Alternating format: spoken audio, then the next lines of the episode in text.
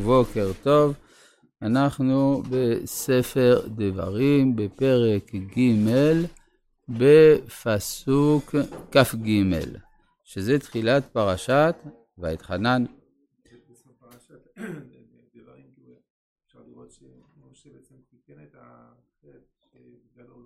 אה, כן, כלומר, אתה שואל, מה שכתוב בסוף פרשת דברים, שהשם אלוהיכם הוא הנלחם לכם, שיש בזה כאין תיקון למה שהוא אמר, השם יילחם לכם.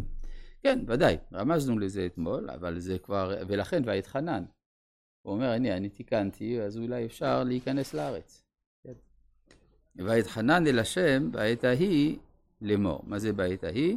מיד אחרי שנכבשו ארצות סיחון ועוג, ואז הוא אומר, אה, רש"י מביא את זה, נדמה לי ש...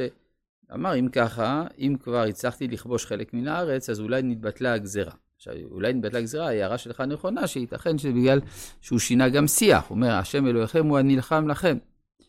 ואתחנן, חז"ל אמרו, 515. כן, זה בגימטריה. ואתחנן, 515, שהתפלל 515 תפילות, תקטו תפילות, להיכנס לארץ. מה המשמעות של דבר כזה, להתפלל כל כך הרבה. זה נשמע כמו נודניק, כן, שכתוב שלא ידחקו את הקץ במסכת כתובות, רש"י אומר שלא ירבו בתחנונים יותר מדי, שלא יגזימו. כאן משה מרבה בתחנונים. מה המשמעות של הדבר הזה? השאלה היא מה זה תפילה בכלל. הרב קוק בהקדמתו הגדולה לספר עולת ראייה, ענייני תפילה, מסביר שהתפילה באה לעשות שינוי באדם. ולכן המבוקש על ידי תפילתו לא מתממש כל זמן שהתפילה לא עשתה את כל מה שהיא צריכה לעשות. ולכן אמרו חכמים, יתפלל אדם ולא נענה, ישוב ויתפלל. אז למה צריך עוד פעם להתפלל? אם פעם ראשונה לא נענה, אז סימן שהשם לא רוצה לענות לו, אז למה צריך להתפלל עוד פעם? אלא הכוונה שהחיסרון שעליו הוא מתפלל, בא לגרום לו איזשהו מילוי, מילוי בנפש שלו, ועל ידי התפילה הראשונה הוא מילא רק חלק ממה, מן המשימה. ויוצא לפי זה שהתפילה הראשונה לא הייתה לשווא, היא פעלה משהו, רק לא עד הסוף. זה כמו שחוצבים בקרקע כדי להגיע למים, אז הוא חצב, אבל הוא לא הגיע למים. אז בגלל זה יעזוב? לא, הוא ימשיך לחצוב, כי התפילה הראשונה פעלה משהו. זאת אומרת שאם משה מתפלל 515 תפילות, זה סימן שהוא צריך לעבור 515 שינויים באישיות שלו. ואז יוצא שאם הוא היה מתפלל עוד תפילה אחת, הוא היה נכנס לארץ. כן? עד שהקדוש ברוך הוא אומר לו רב לך. צריך להבין מה זה העוד תפילה אחת הזאת. אז הוא היה בעצם מגיע למדרגה שעושה אותו אישית ראוי להיכנס לארץ ישראל, אבל היה בזה נזק לעם ישראל, כפי שאנחנו נראה עוד מעט, ולכן הקדוש ברוך הוא ביקש ממנו לא להתפלל. אגב, מה זה ביקש ממנו לא להתפלל? ואם הוא לא היה שומע לקדוש ברוך הוא והיה כן מתפלל, אז באמת היה נכנס לארץ. כי התפילה חושפת ממד מסוים ברצון האלוהי שתואם את הבקשה. זאת אומרת ש... אה, יש צד של צדק בדרישה של משה להיכנס לארץ, ולכן אם הוא היה מתפלל, הוא היה חושף את הצד הזה. וזה היה מזיק לצדדים אחרים, כפי שאנחנו בעזרת השם נראה. ואתחנן אל השם בעת ההיא לאמור, כלומר בעת ההיא המיוחדת לאפשרות להיכנס לארץ, אדוני אלוהים, אתה חילוט להראות את עבדך, את גודלך ואת חזקה. מה זה אדוני אלוהים? שם אדנות. כן, לא שם הוויה, שם אדנות, אחרי זה שם הוויה בניקוד אלוהים, שזה, רש"י כותב, רחום בדין. שם הוויה, רחמים. אדנות זה שם של דין. כן, המקובלים גם רמזו, אותיות א', ד', נ', י', אותיות של דינה, דינה דמלכותא דינה, הדין של מידת המלכות, שהיא מידת הדין הרפה, ואז אה, הוא משלב את מידת הדין עם מידת הרחמים.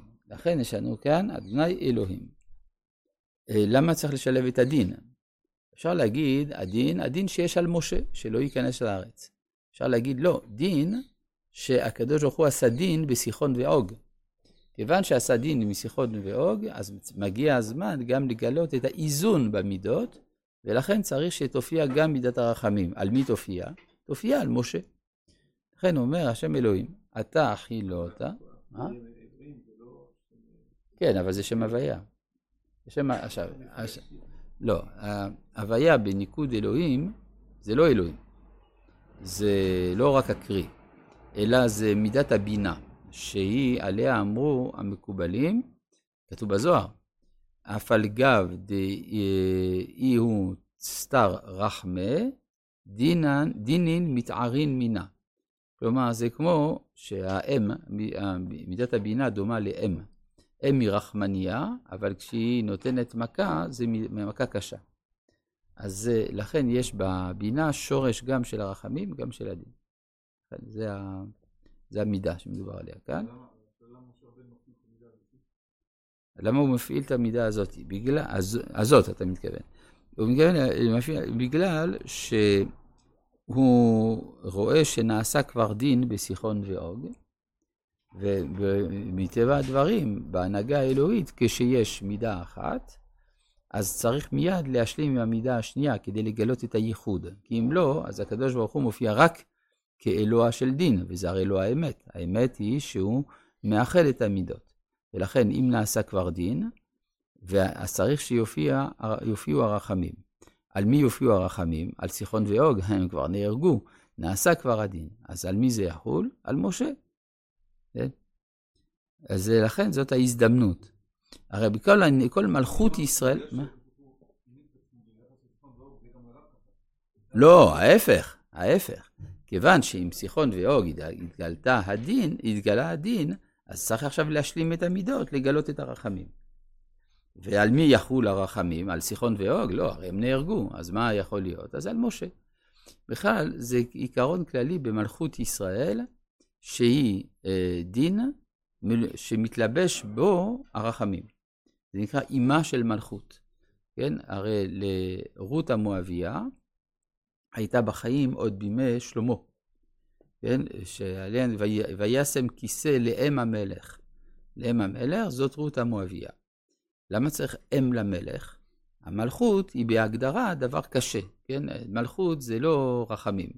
מלכות היא מלך במשפט יעמיד ארץ. אבל צריך שתהיה הסתרה פנימית של מידת הרחמים. כיוון שמדובר על כניסה לארץ ישראל, אז יש פה כלי של דין שמכיל בקרבו רחמים. אתה אכילותה להראות את עבדיך, את גודלך ואת ידך החזקה. איך הוא יראה לו? עם מלחמת סיחון ואוג. אשר מיל בשמיים ובארץ, אשר יעשיכם מעשיך וכי גבורותיך. זה מידת הגבורה. ואז אומר ברנה וירא. אז רש"י באמת אה, אה, משנה את כל המשמעות של הביטויים האלה של דין, הופך אותם למידות רחמים. זה, אבל אה, לא שזה לא הפשט, אלא להפך. הפשט הוא דין ששואף להפוך לרחמים. לכן אומר משה, ברנה, ואראה את הארץ הטוב.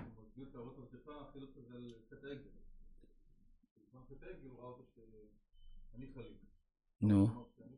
כן, אבל אנחנו מדברים עכשיו על פשוטו של מקרא. פשוטו של מקרא, זה מדבר על בעת ההיא, אתה אכילותה להראות את עבדיך, זה בסיפור של סיחון ואוג. אז לכן, יש פה שאלה, מה פתאום רש"י מביא כל מיני דברים שמשתמעים אדרבה כרחמים. אלא זה, אה, זה אומר שיש למשה ניסיון מן העבר, שכל פעם שמופעלת מידת הדין, יש השלמה על ידי מידת, הרח... מידת הרחמים. אשר מייל בשמיים ובארץ אשר יעשה כמעשיך וגבורתה, ברנה. עכשיו, יש uh, ספר נפלא, נקרא מגלה עמוקות, לרבי נתן נטע שפירא, שכתב על המילה ואת חנן, או על הפסוקים הראשונים של, של פרשת ואת חנן, 252 פירושים. 252 פירושים רק על המילה, או על המילים הראשונות של ואת חנן. אחד הדברים שהוא אומר זה על המילה העברה נע ואראה. מה פירוש המילה נע? הפשט של המילה נע זה עכשיו, כן? כל מקום אונקלוס מתרגם כען. אבל יש גם עברה נע במובן של להעביר עבודה זרה מן העולם.